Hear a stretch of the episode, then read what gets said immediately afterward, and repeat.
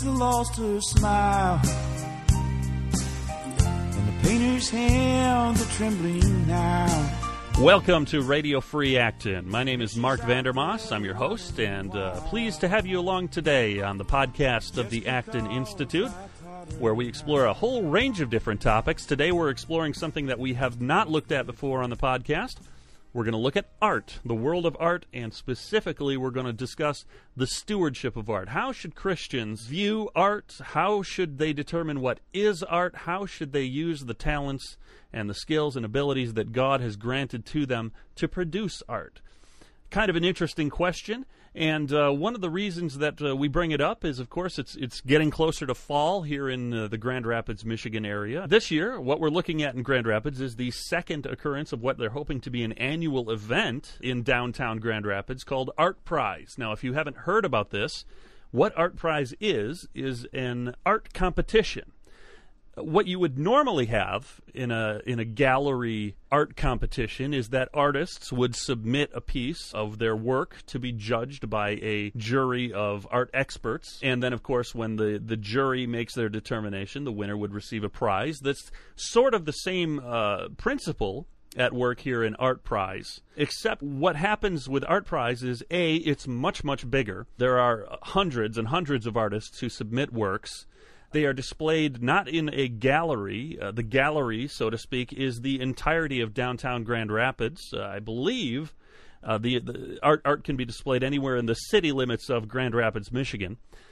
And the jury is not a jury of experts uh, or critics. It is a jury composed of the general public. Uh, what happens is people come downtown, they go to various venues, view the art, and then they're able to vote for pieces that they either like or dislike. You can vote things thumbs up or thumbs down.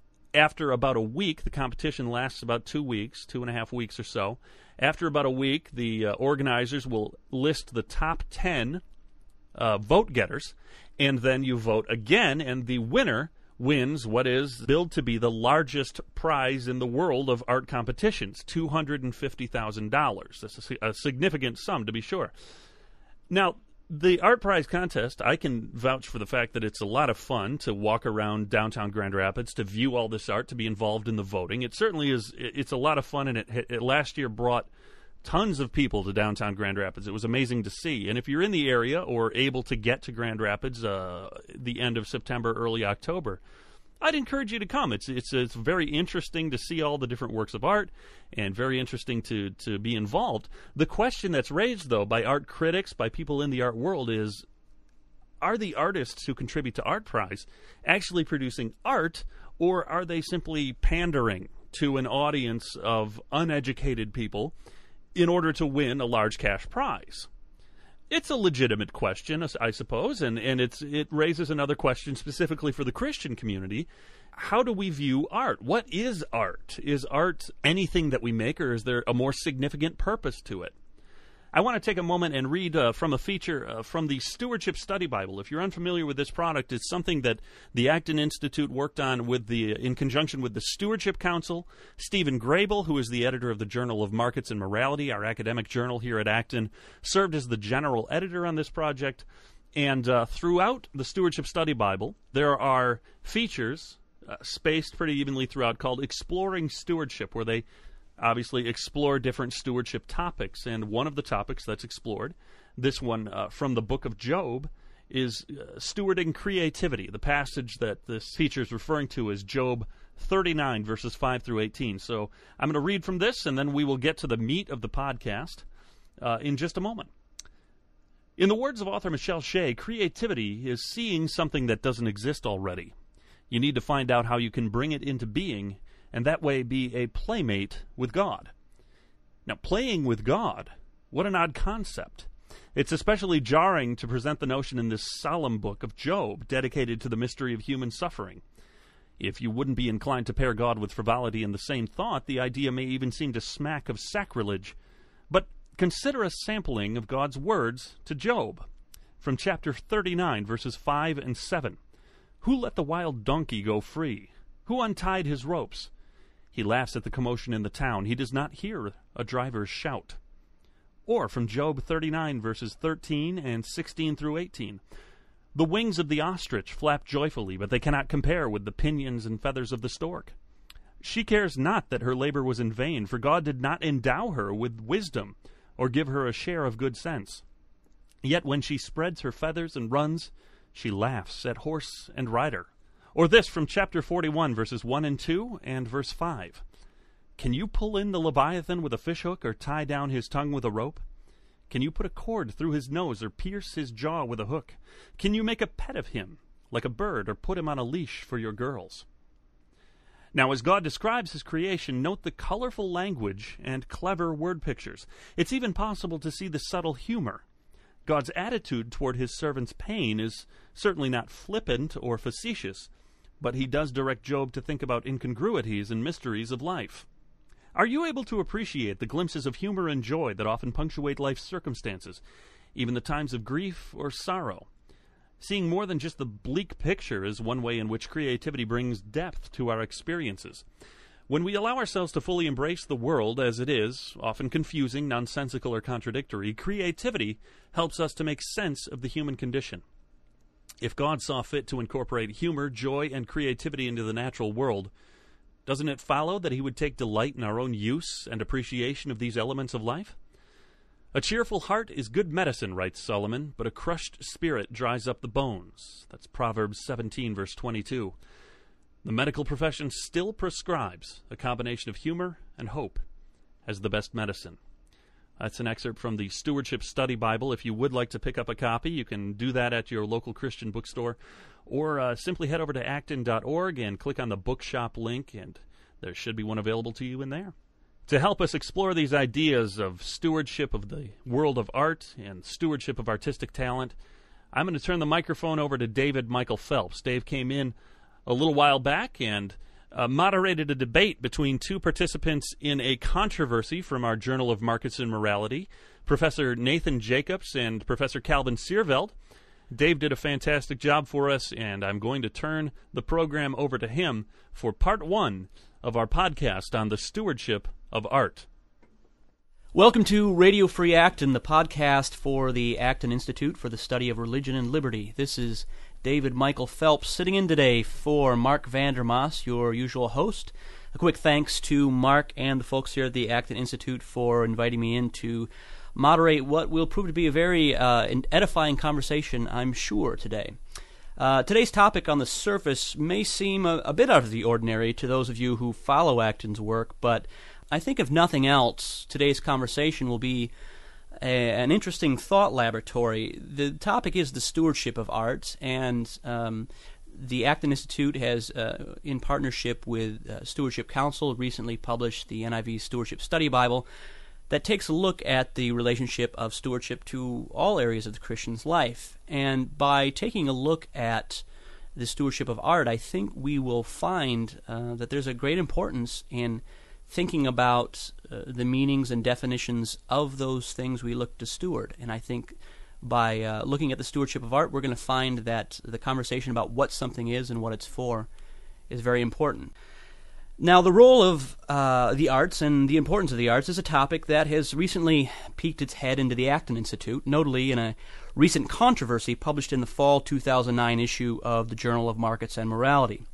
This controversy sought to answer the question how should Christians be stewards of art? And it added to the complexity of the question, what is art, the equally complicated issue of stewardship. The two men who participated in this controversy are here with us today Professor Nathan Jacobs, Assistant Professor of Theology at Trinity College in Deerfield, Illinois. Welcome, Professor Jacobs. Thank you. Good to be here.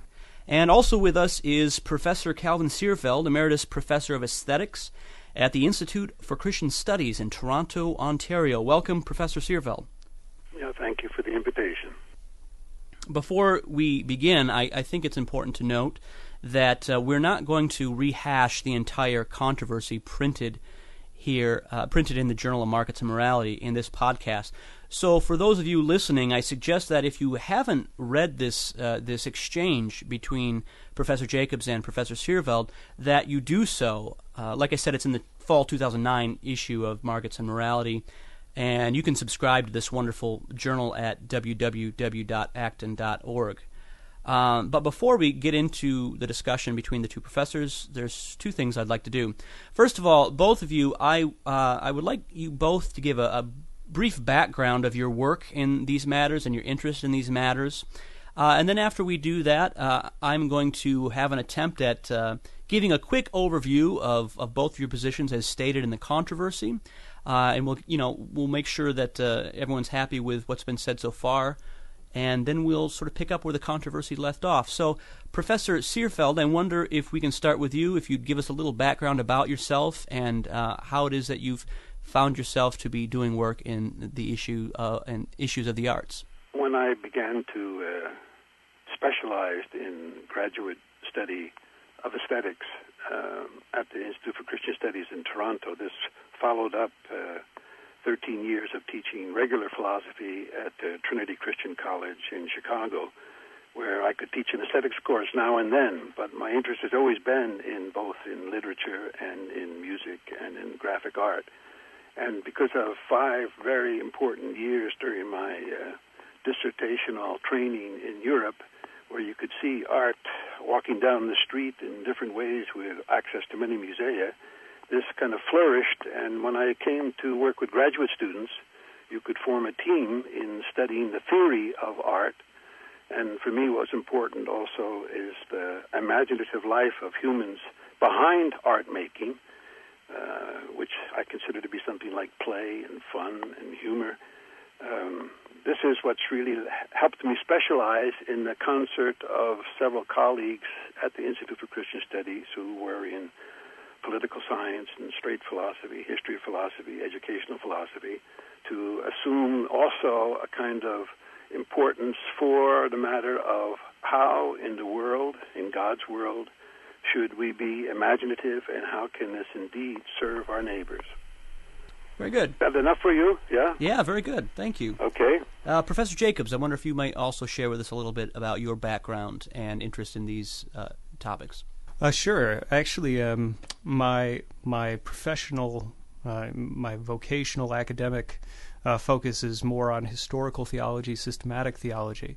Uh, but prior to going down that road, uh, I was actually pursuing art as a practitioner, and so I spent uh, a little over two years off at art school in Baltimore, Maryland, studying fine arts painting and drawing.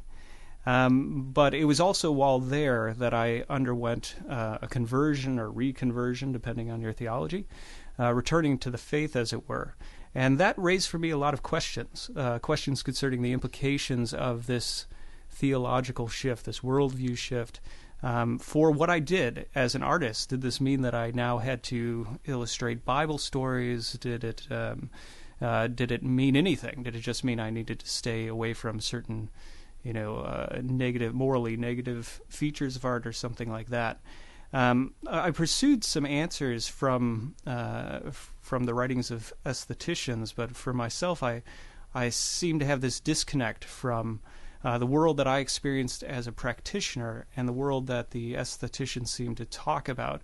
And so I, in many ways, bracketed that question and groped around blindly, um, having my my practices as an artist in some way disconnected from my uh, my theology, uh, not knowing how to bring the two two back together. Um, and it was really more in the study of theology proper that I started to find answers for what I was experiencing as a practitioner, some sort of grounding there. Uh, the grounding, as it comes out in this article, is largely from the Augustinian tradition. The idea that uh, there are such things of, as objective values, that there's something real uh, to which words such as beauty or sublimity refer. And that started providing just an initial grounding for thinking about art in some sort of objective way, aesthetics in an objective way, which I was convinced was there uh, as a practitioner, but I wasn't sure how to articulate it or how to ground it. Uh, and then those explorations, those theological exp- explorations, were extended in some way uh, by historical study into issues such as iconography and looking at more of these teleological questions as far as the function of art and so on. Um, that was that was something happening behind the scenes in my theology because I was writing on very different topics. Uh, but I had an opportunity to begin to bridge those two worlds when uh, I was invited to teach uh, actually three years uh, in a row, I was invited to teach at Calvin College on this question of art and theology. And uh, in in that process, that's when I began to find uh, a very effective way of moving students through the thought of objective values and morality, into the idea of objective values more generally, and then into the more teleological historical questions. And so, what you see coming out in in the article in this controversy piece is really an extension of that sort of journey from uh, practitioner into theologian, then you know back reinterpreting inductively, as it were, uh, my my experiences uh, as a practitioner. Very good, very good. Well, like I said, I don't want to in this podcast try to rehash the entire controversy, but as a launch pad for today's discussion, I think it would be helpful to give a quick overview of uh, what the two of you wrote about in the journal. And so, what I'd like to do now is just take a few moments to summarize or attempt to summarize uh, where the conversation has already brought us and why it's important, and then I will allow the two of you to make any emendations to my summary as you see appropriate to make sure that I'm representing you, your positions fairly. So you'll forgive me in advance for any messy results as this layperson tries to summarize uh, two two professional philosophers here. So, um, if nothing else, the exchange between Professor Jacobs and Professor Seerveld reveals the consequences of definitions and worldviews to the stewardship of a particular topic. As I mentioned earlier, when we asked how should Christians be stewards of art, uh, it becomes clear very early on that the term art has a significant amount to do with how Christians could steward that thing called art. Um, it also became clear that our two guests today take some different approaches to that question. Not uh, the question how should stewards, uh, how should Christians steward art, but also the question what is art. And whether or not these two approaches can complement one another is a topic for our conversation today. So I'll I'll begin with where the controversy begins, with the position of Professor Jacobs. Professor Jacobs defines art in two ways generally. First, he defines art within the artist himself as a particular cultivated property, skill, or perfection. And this property within the artist uh, like the values of art itself, is an obje- has an, an, an objective value. Now, secondly, Professor Jacobs defines art as the object, what we might more commonly refer to as art or an artwork. That is, quote, artwork is the outward manifestation of the inward perfections of an artist, end quote.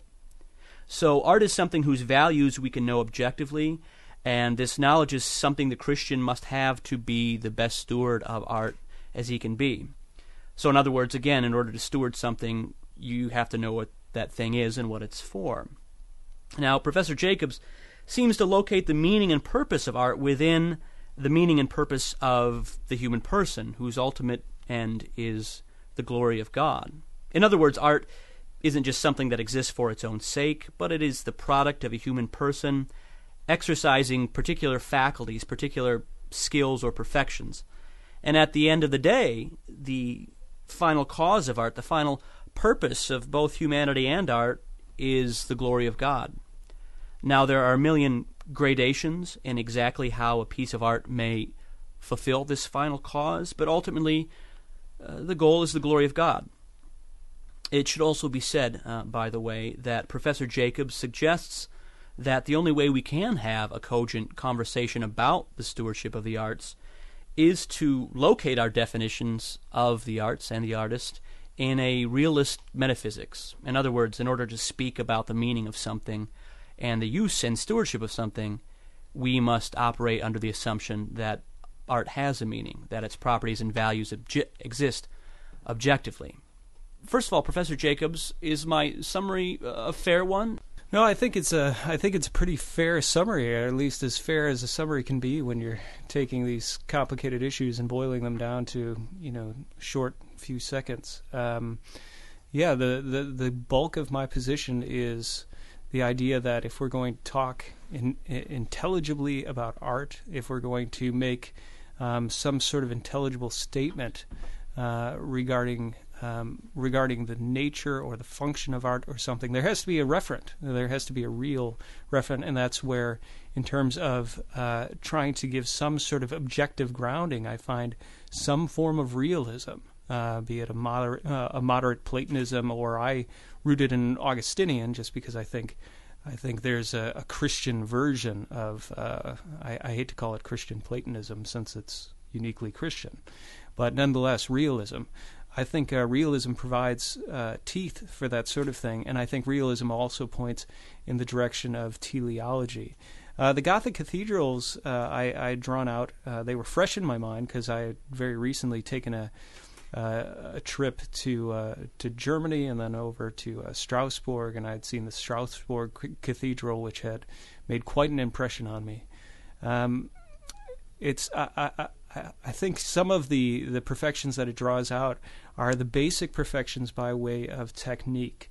Um, but I, I, started out one of the the spheres that I gave just a, a cursory evaluation to uh, was just the moral sphere. There are certain oughts and ought nots that clearly apply. One ought not to create pornography, for example, certain perversions of art.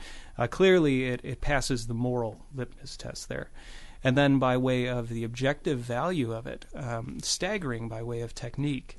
And yet, added to that um, is also this teleology, the teleological function of liturgy, the teleological function of elevating the mind to the transcendent, communicating the transcendent, and so on. Um, but then combined with all that are also these Christian virtues, this, these unique Christian virtues that in many ways convey uh, the the virtue of the concept of the, the body of Christ. The fact that uh, there are innumerable artists, uh, many of whom are anonymous. We don't know who made this or who made that.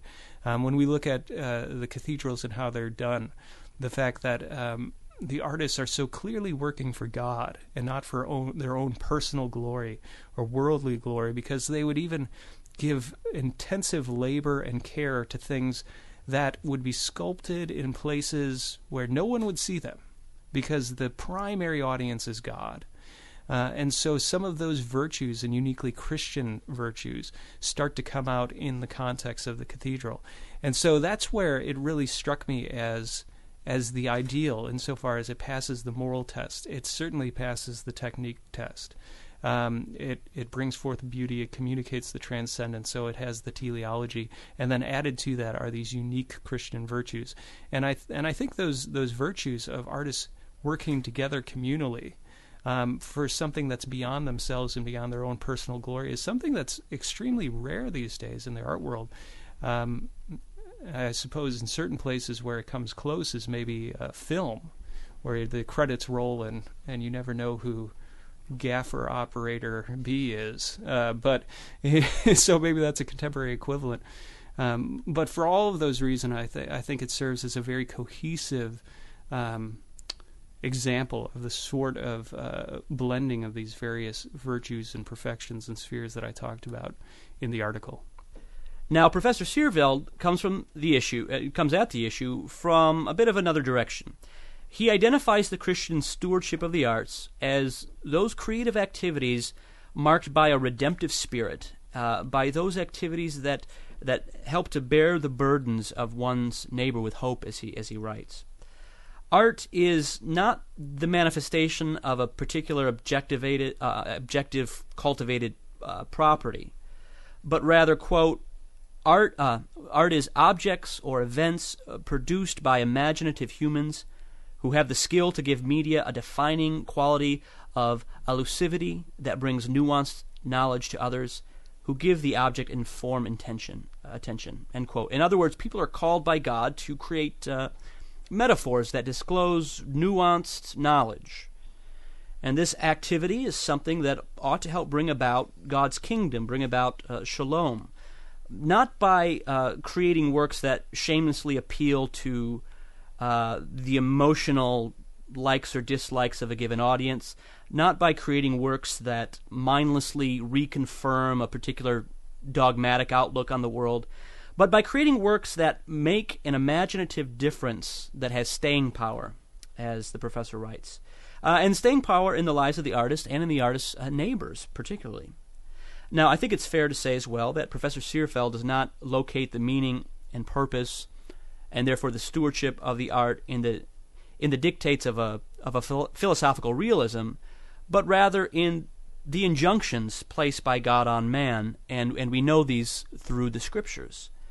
And I should also note that Professor Seerveld does not see his approach as anti realist uh, simply because it doesn't grow from the same realist principles Professor Jacobs begins with.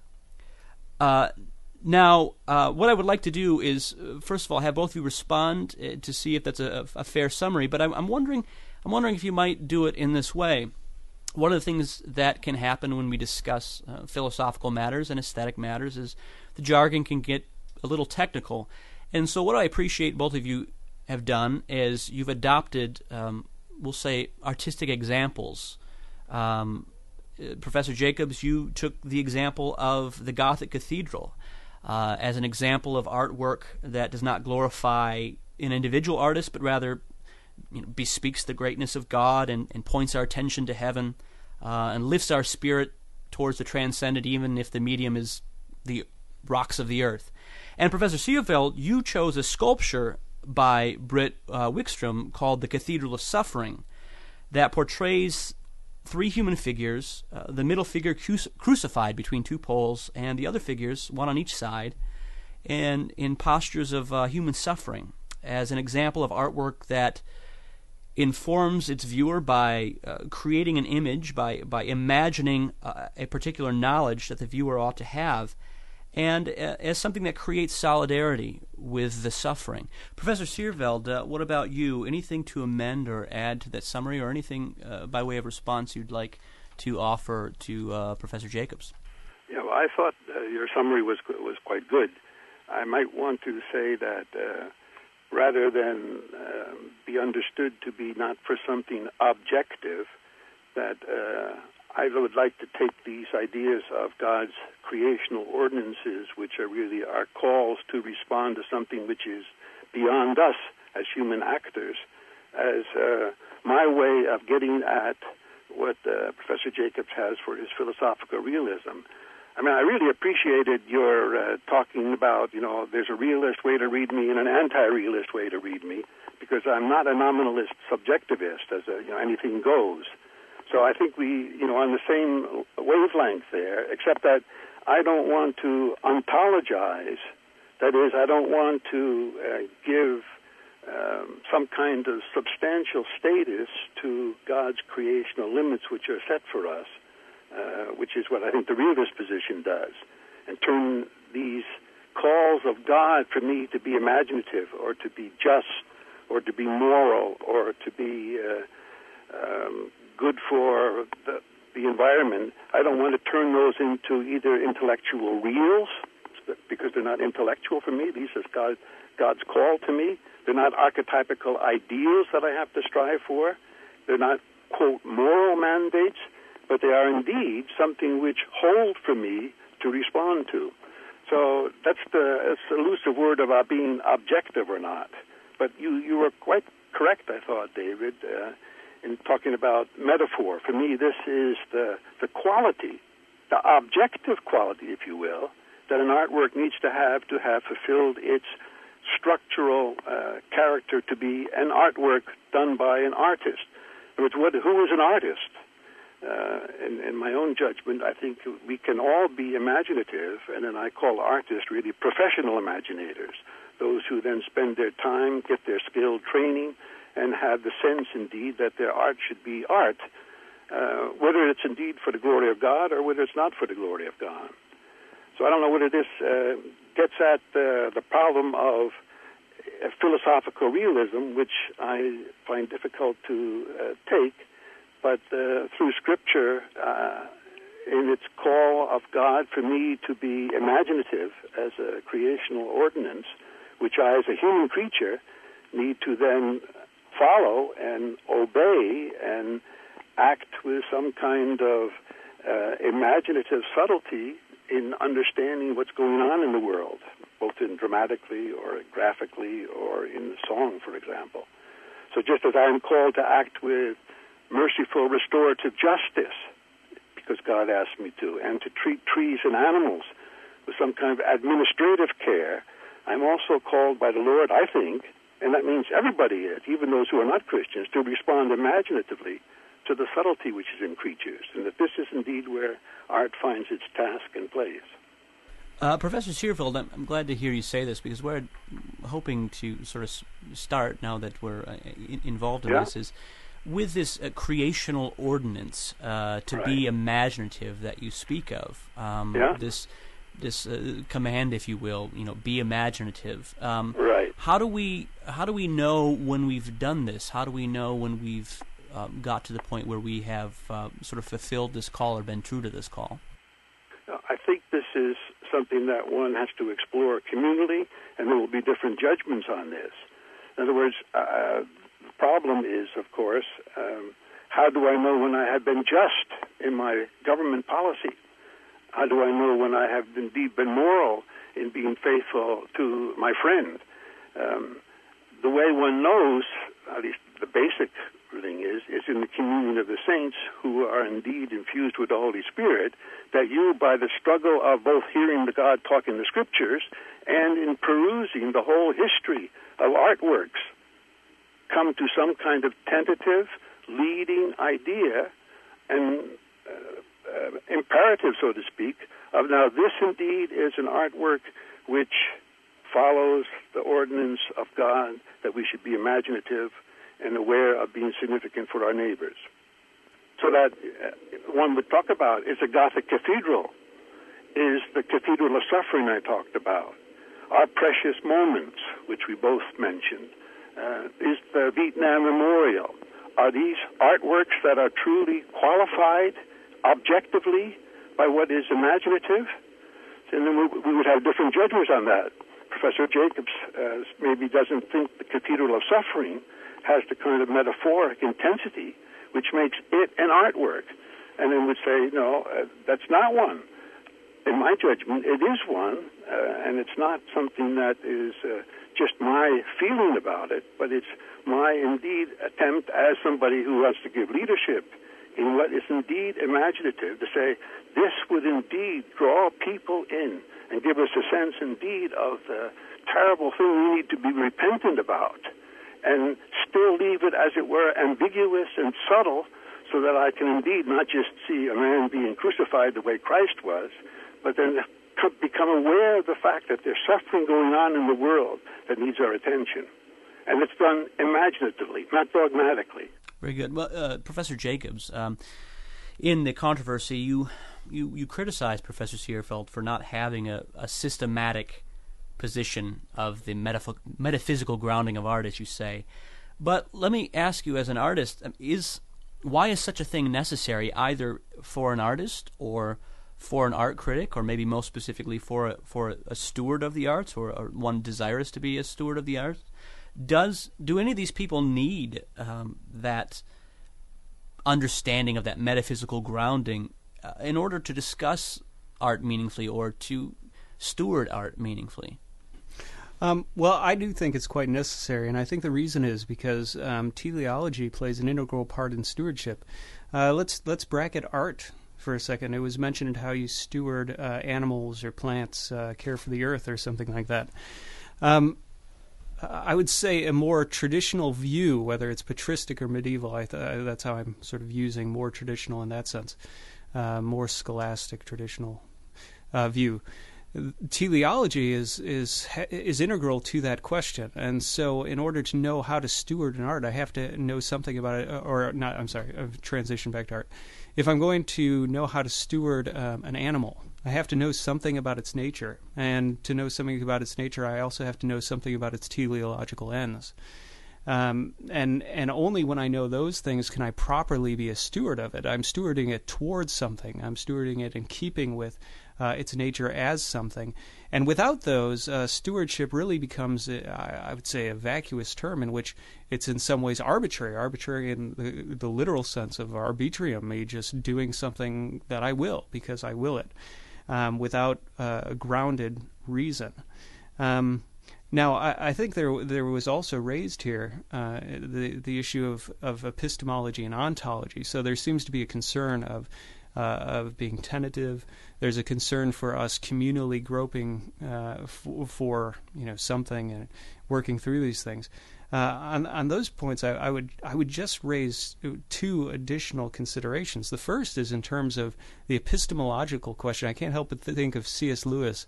Uh, in The Great Divorce, there's a conversation between a ghost and a solid person. If you don't know what those terms refer to, you can pick up the book. But uh, the, this conversation between these two individuals, uh, one of them is emphasizing that the search is what matters, uh, and the other replies, "Well, if if there w- if there was nothing to arrive at, and it could be known that there's nothing to arrive at, how could we search with hope?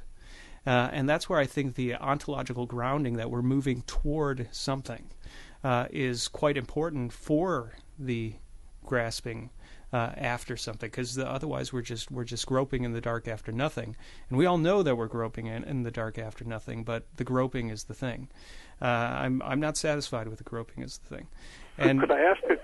Oh, sorry. Well, sorry. And, well, and then there's the just the ontological point that I think even if you even if there's the even if the epistemological point were granted that we can can't be certain that we've arrived at the something or we can't be certain that this person's judgment is right that this is art um, it's always important to not confuse epistemology and ontology uh, the question of whether or not the teleology of the thing is knowable whether the nature of the thing is knowable is an entirely different question than whether the thing has a nature or has a teleology. Professor Seerveld? Yeah, I was wondering. Um, I don't. May I, may I call you Nathan, or should I call you Professor Jacobs? Um, you you can call me Nathan. I'm I'm, I'm okay. fine to get get chummy here. So that's what I would like to ask is if if the if the work, the supposed artwork, is not stewardly, is it still possible an artwork, or isn't? Are you not an artist if you are not a stewardly artist? Well, on that question, I think there. This is this. These are some important nuances that I, I wish if I wish we had more space to explore in the article because this was right. a very cursory, high flying survey of these questions. Um, there's certainly such a thing if terms like good and bad art are going to be meaningful, for example, then there has to be poor stewardship of art. And so that's where I, I am convinced that there's such a thing as poor stewardship of art and things that are, um, are, are, are, in a sense, bad art.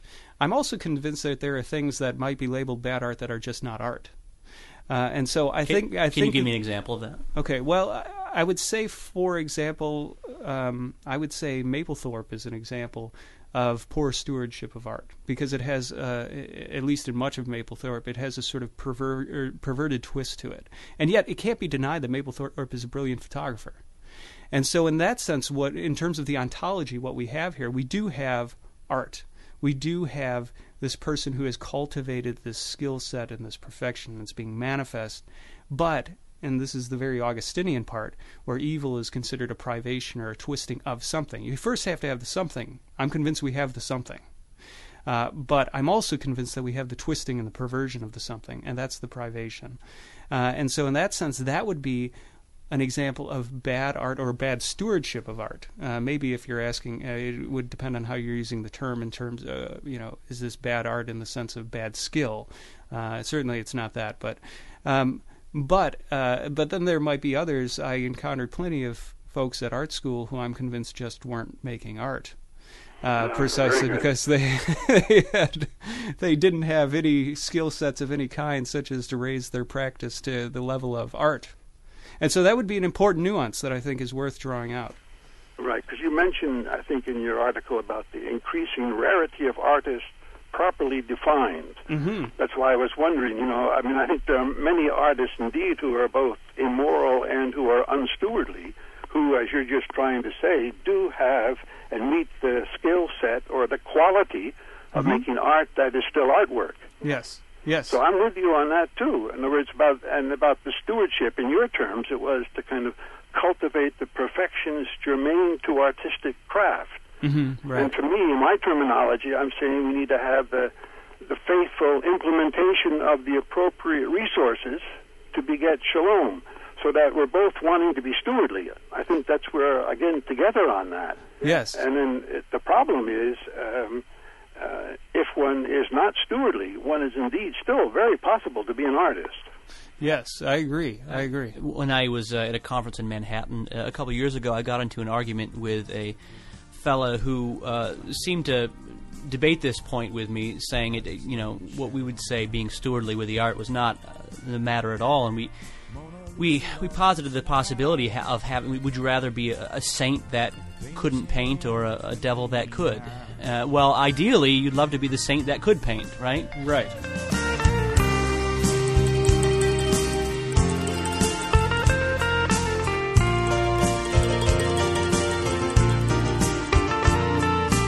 That concludes part one of our podcast on the stewardship of art. Keep checking out the Acton Institute Power blog. We'll post the second portion there for your enjoyment next week. Again, thanks for joining us on Radio Free Acton. We'll see you next time for part two of this podcast on the stewardship of art. If she's out there running wild, it's just because I taught her how.